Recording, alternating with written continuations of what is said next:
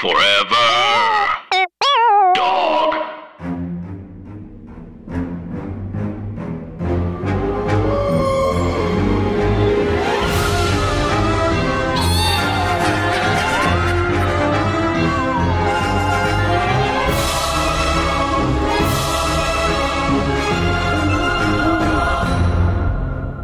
Hi, Anna. Hi, Andrew, And hey, everybody else. and welcome to our podcast. Scary stories to tell on the pod. It is a podcast about scary stories, urban legends, scary things you tell us about that happened to you. And uh, we're both comedians, so it's um, sort of stupid and chatty and disorganized. And honestly, a lot of people like it. So I- catch up. It's I'm really touched. I'm really touched that that people um, can finagle their way into enjoying us blather on about spooky things and us being soft people. Yeah, it's nice. It's um we're very soft, we're very scared of things Mm-hmm. and we are we like to giggle. Ugh. to be in your 30s and giggle is like humiliating. I know it's like it's a real challenge. It, that's really that's really clawing on to the last days of youth, giggling. You know, I know. We're both deeply in our early 30s. right? And it's Um, it's like giggling feels on par with being like. I just scraped the icing off my cake. It's like, well, in your 20s, you can get away with saying that. In your 30s, people become worried. My favorite part of cake is the icing. like what do you, you need both and you know that. So, Anna, uh, as we record this, it is Super Bowl Sunday, which is canonically the scariest sports day of the year. It's really scary because if you think about being scared as like a heightened amount of um, adrenaline and uh, wanting or not knowing, Mm-hmm. um, that that's what our football guys are dealing with in a big way. They're thinking, "God, I don't know if I'm going to win, and I really want to." Right. It's emotional terror on the on the part of the sportsmen who we worship. We worship them. We like that they're strong, and if they aren't strong enough, we'll we'll be mad at them. We will be mad and they will be shipped off in a zeppelin to the moon. and uh, strong men don't do well on the moon because it's all cheese. Yeah, and they famously. aren't No We're not used no lean protein on the moon. they don't have the enzymes anymore to digest cheese, and it's all they have to eat up there, and it's just all other football players who are like, "How did you lose the Super Bowl?" and that's why the moon looks like that. That's why that's why it's craggy. All the crags are individual muscle beefy men. Those are the beefs. Those are the beefs. Um, the beef and the moon. Um, Anna, did any Well, that's our podcast this week. Um, thanks for. oh my god. Anna, did anything spooky happen to you this week? It did. Um, the spooky thing that happened to me. Uh, well, there's two spooky things. One is that uh, currently in New York City, um, it is a snowing, Ooh. and the snow is gripping. It's like a very wet, heavy, clumpy snow, which is nice. It's like fluffy, clumpy. Um, like the snowflakes are people, people, and are just clinging to each other and falling. I love that. Um, so all of the branches are like white, and it occurred to me that it looks like a horror movie about winter. I, Um, I like love winter all- horror. It, it looks winter horror. winter horror. Um, yeah, it it, it looks like uh Christmas decorations of what a snowy tree looks like, and it occurred to me like, oh, not every time it snows does the snow really stick to the branches like that, That's true. and it looks like the branches are going to sort of reach out and sort of snatch me and Ladybird, and Jason's going to have to come and find us. in this are like I guess in this situation, is Ladybird Shelley Duvall or are you Shelley Duvall? I think we're all Shelley Duvall's. Um, just a family of Shelleys. No one, no one is very butch. No, that's not true. Jason would be. Um, Jason has long quarantine hair and a wild quarantine beard, so he's definitely more of a Jack Nicholson energy, Yes. if not look. Yes, yes, yes. Um, and I, I don't know. I guess I'm the ice cream that Danny eats. I think that's who I identify with the most.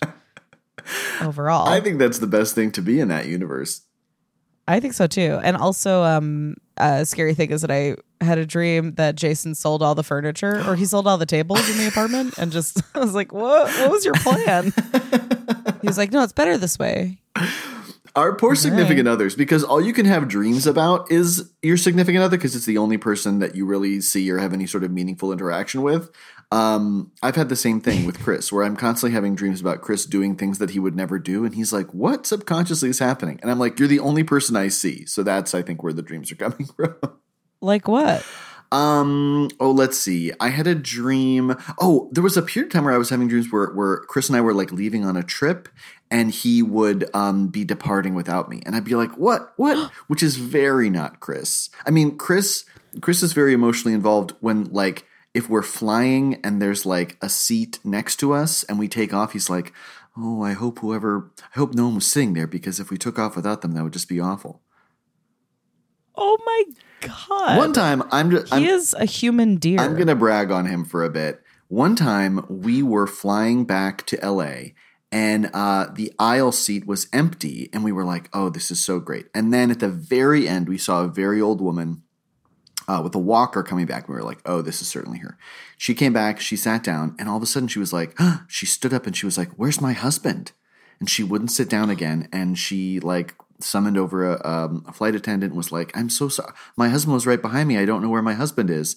And then they like went and checked on it. And then the flight attendant came back and was like, ma'am, I'm so sorry. Your husband got held up at security at the TSA line and he's not going to make the flight. And she was like, oh my, and she was beside herself and she got off the plane. And, um, and it was like such a heartbreaking, awful thing. And then Chris immediately tweeted at JetBlue and was like, Hi, the person sitting in this seat and her husband who has bleeding sitting behind her were very distressed. They had to get off the plane. He didn't make it. We're, we just want to make sure that they're like taken care of and are okay. And JetBlue, to their credit, tweeted back like, "We found them. We've gotten them some meal vou- vouchers. They're on the next flight out. They're in good spirits. But thank you so much for telling us and alerting us of the Oh my situation." God. Which was a very sweet thing, I thought. It's very sweet in that Twitter understands that, or brands understand that Twitter is much more public than like emails to them directly. And uh, it truly, if you're ever like, I can't get Airbnb or whatever to respond to me, if you tweet at them, like kind of immediately. It's true. It's true.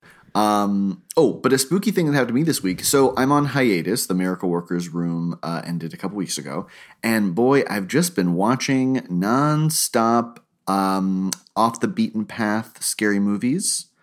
Um, oh, but but lightly scary ones. I will say, almost a year ago, I think at this point, we had an Australian listener um, recommend the movie Picnic at Hanging Rock to us. And I finally Oh, watched yeah. that movie, which is like very light, unsettling horror. Like nothing visibly frightening happens, but it is a very haunting film, which I recommend if you're looking for Got like a soft, spooky experience. always. And then in that other vein of scary movie, I watched one just last night on Hulu, uh, and it's called Little Joe. And it just came out. Um, it, it co-stars the voice of Paddington, Ben Whishaw. Good. That was the only actor As I recognized. Uh, but it's and it, it's very creepy, good science fiction horror that again is not like slashy, jump scare, frightening things, but it's about a um, scientist and she invents a plant that makes you happy. It's like its pollen makes you happy, and um, but then gradually as it's like as like different coworkers are exposed to the pollen they start acting differently. And it's a very creepy like soft subtle twist on um a little shop of horrors i think uh, just in terms of Oh, like a it. plant that gradually takes control of you and it's very spooky and good if you just want again some kind of uh, um, not viscerally demolishing scary movie, but something that's going to haunt you and make you feel weird for a little while. What's the name again? It's called Little Joe. Perfect. The plant's called Little Joe. Um, well, well, damn. Well, okay, damn. cool. Well, um, those are the scary things. Uh, should we dive into our story now that it's ten minutes in? I'd love it.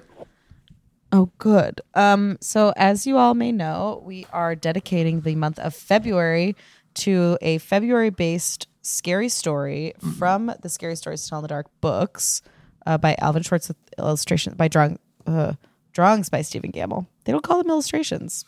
That's true. Um, and uh, This story is called The Trouble. And we started it last week. So if you haven't listened to last week's, you could go back if you want. Um, and uh, we read we when last we left. There's it's 1958 in a suburb of New York City.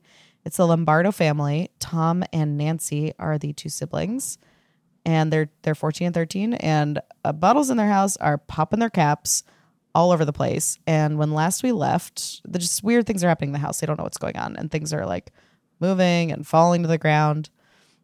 Um, and they called the police, and a detective has been assigned to the case, and he doesn't believe in ghosts, and he's trying to figure out what the hell is going on. Um, and he's also going to involve some experts. Okay. That sounds good. Okay. Tuesday, February 11th. The bottle of holy water that had opened a week before opened a second time and spilled. Two days later, it spilled again. Saturday, February 15th. Tom, Nancy, and a relative were watching TV in the living room when a small porcelain statue rose up from the table. It flew three feet through the air, then fell to the rug. Monday, February 17th. A priest blessed the Lombardo's house to protect it against whatever was causing the trouble. Thursday, February 20th. While Tom was doing his homework at one end of the dining room table, a sugar bowl at the other end flew into the wall and crashed. Detective Briggs saw it happen.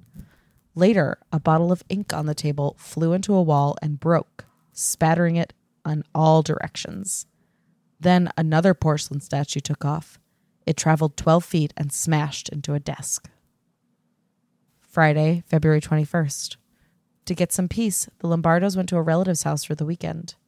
While they were gone, everything at home was normal. Sunday, February 23rd. When the Lombardos returned, another sugar bowl took off. It flew into a wall and smashed to smithereens. Later, a heavy bureau in Tom's room toppled over, but no one was in the room when it happened. Monday, February 24th. By now, Detective Briggs had talked to an engineer, a chemist, a physicist, and others. Some thought that vibrations in the house were causing the trouble. They could come from underground water, they said, or from high frequency radio waves, or from sonic booms caused by airplanes. Others said that the electrical system was the cause, or downdrafts coming down through the chimney. The popping of bottles was blamed on chemicals the bottles contained. Tests showed that there were no vibrations in the house, there was nothing wrong with the electrical system, and there were no chemicals in the bottles that would make them pop. Then what was causing the trouble? None of the experts knew. But every day, the Lombardos received dozens of letters and telephone calls from people who thought they did know. Many believed that the house was haunted. They thought that a poltergeist was on the loose, the noisy ghost that is blamed when things move around on their own. No one has proved that poltergeists exist, but people everywhere have told stories about them for hundreds of years.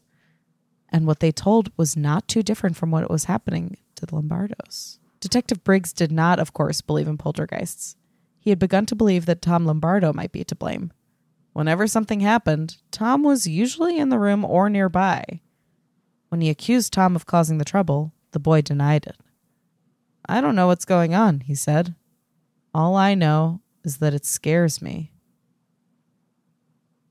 People said that Detective Briggs was a tough cop who would turn in his mother if she did something wrong, no. but he believed Tom. Only now, he didn't know what to think. that feels like a natural ending point. It sure does. Oh my frigging god, y'all. Detective Briggs, villain. Detective Briggs or hates his mother. I know something's His going on. is a criminal. Not everything's right at home. Would you would you turn in your mother if she did something wrong? No. I mean, no, I, I don't. No, no, I don't think so.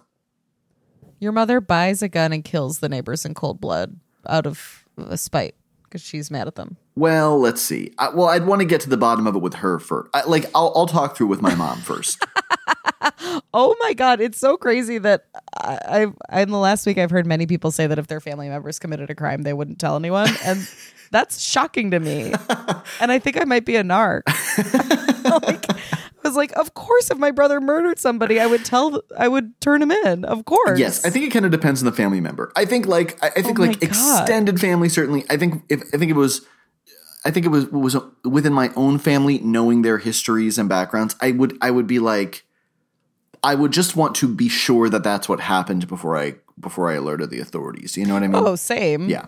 Yeah. I mean, I'm not eager to get rid of him, but Wow. Okay. Th- th- this plot really thickens. I can't get over the the drastic shift in tone of this story from just about every other story in this book. say more. Um, the absolute fascination with minutia and little things happening and the categorizing of them in this way. Um, scary stories in this series, as we know, often operate in large swaths, big moves, head falls down chimney, dog is rat. You know what I mean? That's true. Um, and in this one, it's like the chemicals in the bottle were suspected to have contributed to the pop popping off. But it is very scary to talk about scary phenomena in this clinical way. Yeah, like again, like we talked last week about how the fact that it's like a log, like a diary of what's happening, makes it feel much more real. Um, and yeah, just like the minutia also makes it feel like, oh, this is scientific, therefore it's true. Yeah, it's sort of like watching celebrity ghost stories on like the Learning Channel, you know? well, they're famous, so it's gotta be true. Famous people are scientists. Jane Lynch saw Jacob Marley. um, is the vibe? I don't know if she did. That's really good. Um, Um, so God, there's a lot to cover in here. Yes. Um, something that I remember as a kid reading these books was like, I also had questions about, like, obviously, I'm curious about like what's making the bottles pop and what is making these statues fly around the room. Which, like, statues flying around the room is like the height of Catholic mysticism. Like, it's really satisfying when we get to that point in the story. Just picturing like a porcelain Virgin Mary, just like doing donuts in the sky. Um, but also I was like, there's a second thing where like the same bottles are spilling over and over. Are they like magically replenishing with the fluid that was in them? Oh my. Like if they spill, I was like, is it like a time loop where the bottles like another part of the mystery is that the bottles are like mystically being refilled? That's a really good point. I didn't even think of that, Anna. Yeah, like the idea that the electrical system would be making them pop. It's just so annoying when it's like, well, what could theoretically invisibly make something move if it were crazy enough? Yeah. And the answer is never going to be like the answer to what's making bottles repeatedly pop and go crazy all day, every day. Right. It's just like, it's so, they're just, they're playing themselves in a big way. That's what is it's like when when we talk about um supernatural happenings and people are like the the thing that is physically possible is more likely than the simple supernatural answer. and also like uh religious iconography flying around and like the holy water popping it becomes very scary I know. it's like is it a demon is this something that doesn't like you know proud catholic families outside of new york city is is it that Right. It's like it's like when um it's like if your shampoo bottle got dirty. like don't do that yeah, a bar of soap can't be dirty. When the when those commercials came out, I was like, well, I don't know what's what. I also have to say that the image of Detective Briggs, first of all, I've accidentally cast Detective Briggs as Andrew Farmer um, in my mind, which is you. Thank you. The thought of him seeing a sugar bowl crash, like him actually seeing it happen in real time and seeing a sugar bowl blast into the wall, is like funny. Yes. And also like such a moment. Like you just it's very much uh um David Harbour in Stranger Things. I know. We we love seeing a hard-boiled um, authority figure see supernatural things and be like, "I'm going to get to the bottom of this." It's nice. And then they see the supernatural thing and there's like a moment of bonding between them and I know. the I family. And also, we're we're first getting Wait, show intro- us more of that. yeah, please, Hollywood. Um, we're also getting the first actual mention of the term poltergeist in here, which is an interesting thing to drop. This was the first time I think I Yes. understood what this term meant as a kid.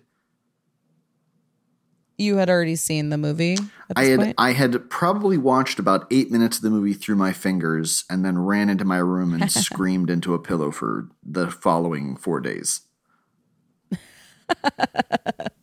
the, the skeletons in the pool. Skeletons in the pool. But, Um, but yeah, it's the the idea of a noisy ghost who is not necessarily connected to a house is that's very scary. Oh, It's- yeah. a free agent ghost It's is scary terrifying. that it's people. yes, Yeah, it's like in um, Paranormal Activity where they find out that it's not a ghost, it's a demon, and that it's not attached to the house; it's attached to the person. it haunts I me. want to watch that movie and be so scared that I can't sleep.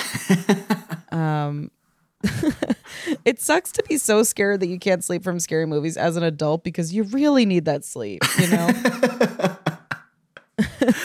it's true. I'm scared a ghost is gonna grab my ankles. I can't come in tomorrow. Uh, I did not. I'm gonna take a personal day today. Uh, I hope you understand. That uh, is- Jim is gonna cover. the dumbest thing about being an adult and being afraid of things that don't exist. Because that is true. I've had many work days ruined because I could not go to sleep because I thought there was a hanging woman in my closet. You know?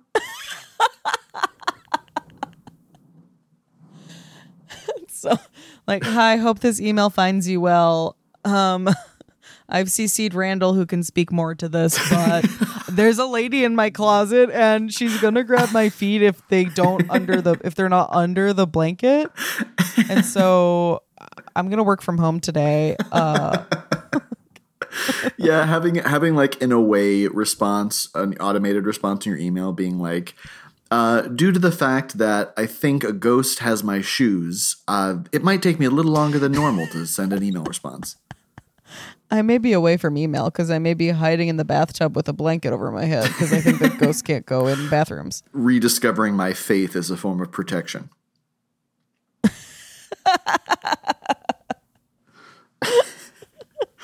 um, I think I'm Catholic now, so I can't come to work. so Also, okay, the idea of like going to a sister's house to get away from the ghost and that nothing happened in the house when they were gone. so Um, scary. I, it made me wonder if Detective Briggs was in their house while they were gone, which also seems like a scene from a movie. yeah, Like just this like gruff, hardened New York City cop kind of looking at their tchotchkes and stuff. just like checking to see if the Golden Grahams are stale. You know. Yeah. Oh, you, you got two teens in the house. Nobody's pushing that plastic bag down inside the, the cereal box. it's not happening. it is not happening. Um, so okay, so I'm I'm very flattered to be cast as Detective Briggs. It kind of feels like we can cast whoever we want as the parents. Or should Yeah. we wait until the story concludes before we cast the parents? Um, I can't tell. I guess maybe we should talk more Detective Briggs options. Oh yeah. Um, Um, I do think David Harbour makes sense. yes, I was thinking Regina King as David uh, as Detective Briggs could be interesting. Oh my god, that would be so amazing. I someone cast her in a supernatural crime thriller stat. Maybe like a young uh, David Byrne. I've been watching. Uh, Jason and I started watching Stop Making Sense. Oh, yeah, in, a- in a huge blazer. giant Yeah. and just like deeply irish looking in the face and like so thin because he is sprinting around the stage every night and I think Um, I'm sure I've told because I'm sure we've cast uh, David Byrne before, and maybe I've told the story of the podcast before. But um, he was working on a workshop of uh, of a musical that he was doing at the public in the in the studio that Anna and I went to at NYU. And occasionally, I just hear him talking in the hallways, and he talks in the most endearing way, like a speak and spell. Like he is. It's as though each word is disconnected from the other where he'd be like, I think I want a Diet Coke. Uh, if someone could get that, please. it was like one of the most, eh, like, dependably, I would hear him outside in the hallway talking, and I'd be like, this is astounding. So polite. Oh my god, that's so amazing. yeah. I also have to say that when you said that Anna and I attended, I this is a scary thing that happened to me this week. I thought, who's Anna?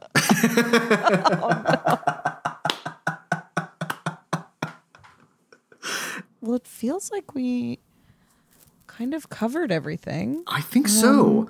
I'm very excited to read uh, next week's installment. I hope everybody else is too. Are you enjoying this serialized version of the podcast? Sound off in the comments. But please make them nice. and the or- comments is a, a, a shoebox that's just in your house. You open it and just And say what you think. Even even if the form of of sounding off is something we'll never hear, make it friendly, make it nice. You know, Oh yeah. we like it. Um, Good. Well, Anna, thank thanks you, so much for reading today. Thank you for being here also. And everybody else, Friend. get out. Forever. Dog. This has been a Forever Dog production. Scary Stories to Tell on the Pod is executive produced by Brett Boehm, Joe Cilio, and Alex Ramsey. Produced by Tracy Soren. Original theme music by Chris Ryan. Cover art by Bats Langley. To listen to this podcast ad-free, sign up for Forever Dog Plus at foreverdogpodcasts.com slash plus. Check out video clips of our podcasts on YouTube at youtube.com slash foreverdogteam. And make sure to follow us on Twitter, Instagram, and Facebook at Forever Dog Team to keep up with all the latest Forever Dog news.